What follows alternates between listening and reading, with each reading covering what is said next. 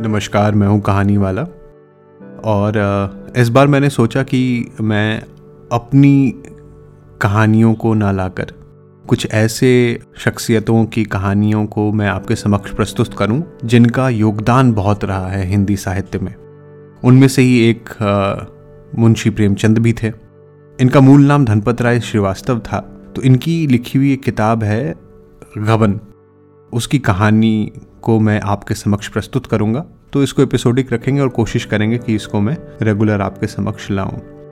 इनके बारे में अगर मैं बताऊँ मुंशी प्रेमचंद जी के बारे में तो इन्होंने तेरह वर्ष की उम्र से ही लिखना आरंभ कर दिया था। शुरू में उन्होंने कुछ नाटक लिखे, फिर बाद में उर्दू में उपन्यास लिखना आरंभ किया।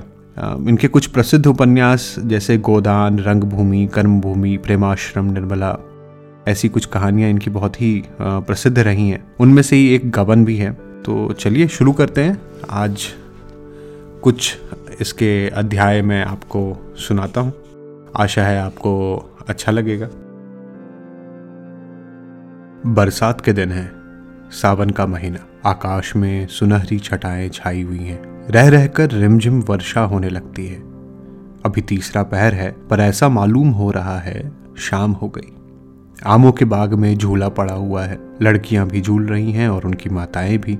दो चार झूल रही हैं, दो चार झुला रही हैं। कोई कजली गाने लगती हैं, कोई बारह मसा इस ऋतु में महिलाओं की बाल स्मृतियाँ भी जाग उठती हैं। ये फुहारे मानो चिंताओं को हृदय से धो डालती हैं। मानो मुरझाए हुए मन को भी हरा देती हैं। सबके दिल उमंगों से भरे हुए हैं। धानी साड़ियों ने प्रकृति की हरियाली से नाता जोड़ा है। इसी समय एक बिसाती आकर झूले के पास खड़ा हो गया। उसे देखते ही झूला बंद हो गया। छोटी बड़ी सबों ने आकर उसे घेर लिया। बिसाती ने अपना संदूक खोला और चमकती दमकती चीज़ें निकाल कर दिखाने लगा। कच्चे मोतियों के गहने थे, कच्चे लैस और गोटे, रंगीन मोजे, खूबसूरत गुड़ियाँ और गुड़ियों के गहने, बच्चों के लट्टू और झुंझुने। किसी ने कोई चीज़ ली, किसी ने कोई चीज़। एक बड़ी बड़ी आँखों वाली बालिका ने वह चीज़ पसंद की, जो उन चमकती हुई चीज़ों में सबसे सुंदर थी। वह फिरोजी रंग का एक चंद्रहार था। माँ से बोली, अम्मा, मैं यह हार लूँगी। माँ ने बिसाती से पूछा, बाबा, यह हार कितने का है? बिसाती ने हार को रुमाल से पहुँचते हुए कहा, खरीद तो बीस आने की है, मालकिन जो चाहे दे दे। माता ने कहा, यह तो बड़ा महँगा है। चार दिन में इसकी चमक धमक जाती रहेगी। बिसाती ने मार्मिक भाव से सिर हिलाकर कहा, बहू जी, चार दिन में तो बिटिया को असली चंद्रहार मिल जाएगा। माता के हृदय पर इन सहृदयता से भरे हुए शब्दों ने चोट की। हार ले लिया गया। बालिका के आनंद की सीमा न थी। शायद हीरो के हार से भी उसे जितना आनंद न होता। उसे पहनकर वह सारे गाँव में नाचती फिरी। उसके पास जो बाल संपत्ति थी, उसमें सबसे मूल्यवान, सबसे प्रिय, यही बिल्लौर का हार था। लड़की का नाम जालपा था, माता का मानकी। महाशय दीनदयाल प्रयाग के छोटे से गाँव में रहते थे। वह किसान न थे, पर खेती करते थे। वह जमींदार न थे, पर जमींदारी करते थे। थानेदार न थे, पर थानेदारी करते थे। वह थे जमींदार के मुख्तार। गाँव पर उन्हीं की धाक थी। उनके पास चार चपरासी थे, एक घोड़ा, कई गायें, भैंसे। वेतन कुल पाँच रुपए पाते थे, जो उनके तंबाकू के खर्च को भी काफ़ी न होता था।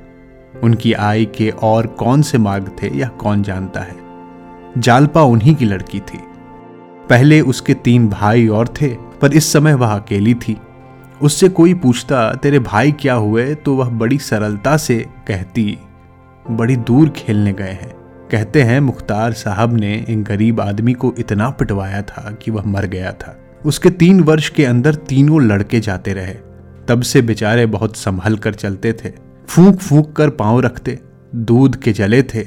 छाछ भी फूक फूक कर पीते थे। माता और पिता के जीवन में और क्या अवलंब? दीनदयाल अब कभी प्रयाग जाते तो जालपा के लिए कोई ना कोई आभूषण ज़रूर लाते। उनकी व्यवहारिक बुद्धि में यह विचार ही न आता था कि जालपा किसी और चीज़ से अधिक प्रसन्न हो सकती है। खिलौने वह व्यर्थ समझते थे, इसलिए जालपा आभूषणों से ही खेलती थी। यही उसके खिलौने थे। वह बिल्लौर का हार जो उसने बिसाती से लिया था, अब उसका सबसे प्यारा खिलौना था।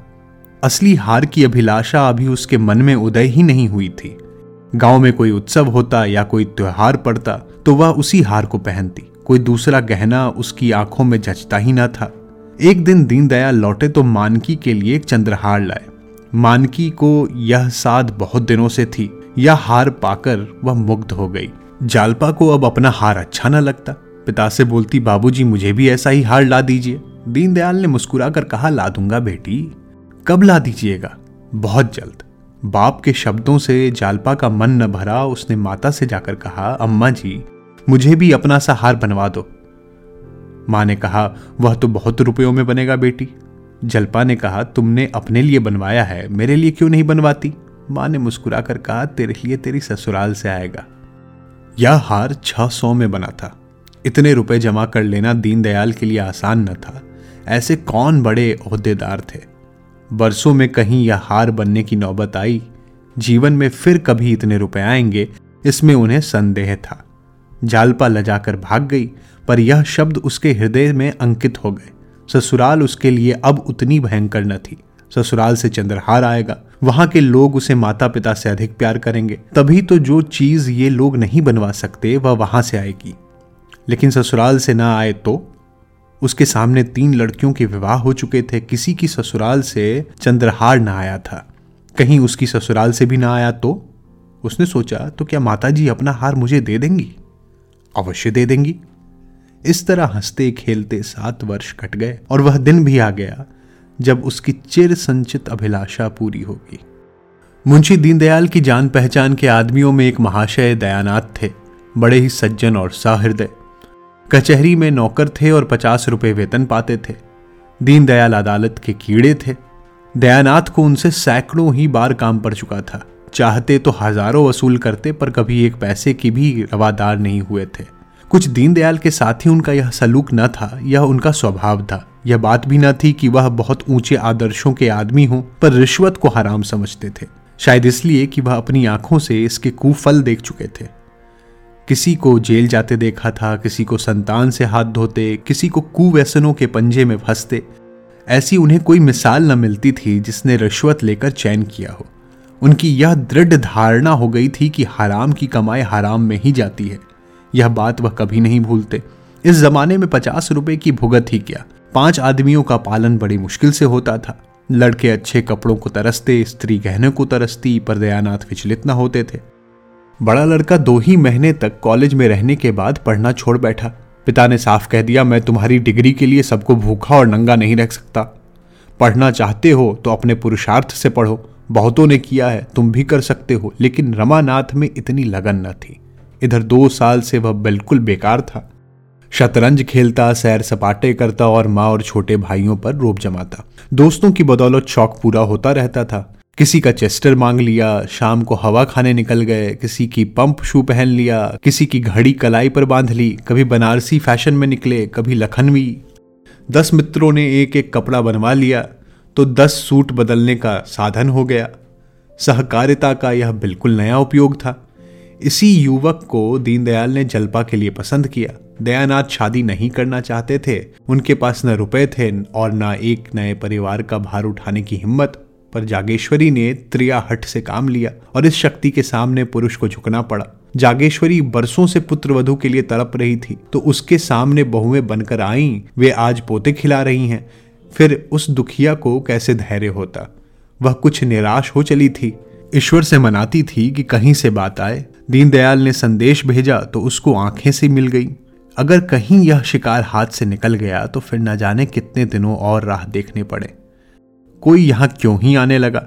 न धन ही है, न जायदाद। लड़के पर कौन रीझता है? लोग तो धन देखते हैं। इसलिए उसने इस अवसर पर सारी शक्ति लगा दी और उसकी विजय हुई। दयानाथ ने कहा, भाई, तुम जानो, तुम्हारा काम जाने, मुझमें समाई नहीं है। जो आदमी अपने पेट की फ़िक्र नहीं कर सकता, उसका विवाह करना मुझे तो अधर्म सा मालूम पड़ता है। फिर रुपए की भी तो फ़िक्र है। एक हज़ार तो टेम टाम के लिए चाहिए, जोड़े और गहनों के लिए अलग। कानों पर हाथ रखकर कहा बाबा, यह बोझ मेरे मान का नहीं, जागेश्वरी पर इन दलीलों का कोई असर न हुआ। बोली, वह भी तो कुछ देगा, मैं उससे मांगने तो जाऊँगा नहीं।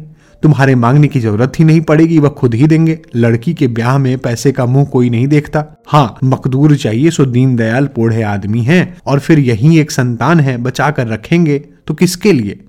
दयानाथ को अब कोई बात न सूझी। केवल यही कहा, वह चाहे लाख दे, चाहे एक न दे। मैं ना कहूँगा कि दो, ना कहूँगा कि मत दो। कर्ज मैं लेना नहीं चाहता और लू तो दूँगा किसके घर से? जागेश्वरी ने इस बाधा को मानो हवा में उड़ाकर कहा, मुझे तो विश्वास है कि वह टीके में एक हज़ार से कम ना देंगे। तुम्हारे टीम टाम के लिए इतना बहुत है। गहनों का प्रबंध किसी सर्राफ से कर लेना। टीके में एक हज़ार देंगे तो क्या द्वार पर एक हज़ार भी ना देंगे? वही रुपए सर्राफ को दे देना। दो चार सौ बाकी रहे, वह धीरे धीरे चुक जाएँगे। बच्चा के लिए कोई ना कोई द्वार खुल ही जाएगा। दयानाथ ने उपेक्षा भाव से कहा, खुल चुका। जिसे शतरंज और सैर सपाटे से फुर्सत न मिले, उसे सभी द्वार बंद मिलेंगे। जागेश्वरी को अपने विवाह की बात याद आई। दयानाथ भी तो गुलछर्रे उड़ाते थे, लेकिन उसके आते ही उन्हें चार पैसे कमाने की फ़िक्र कैसी सिर पर सवार हो गई थी। साल भर भी न बीतने पाया था कि नौकर हो गए। बोली, बहू आ जाएगी तो उसकी आँखें भी खुलेंगी, देख लेना। अपनी बात याद करो, जब तक गले में जुआ नहीं पड़ा है, तभी तक यह कुलेले हैं। जुआ पड़ा और सारा नशा हिरन हुआ। निकम्मों को राह पर लाने का इससे बढ़कर और कोई उपाय ही नहीं है। जब दयानाथ परास्त हो जाते थे तो अखबार पढ़ने लगते थे। अपनी हार को छिपाने का उनके पास यही साधन था। आगे की कहानी अब अगले एपिसोड में मैं आपको सुनाऊँगा।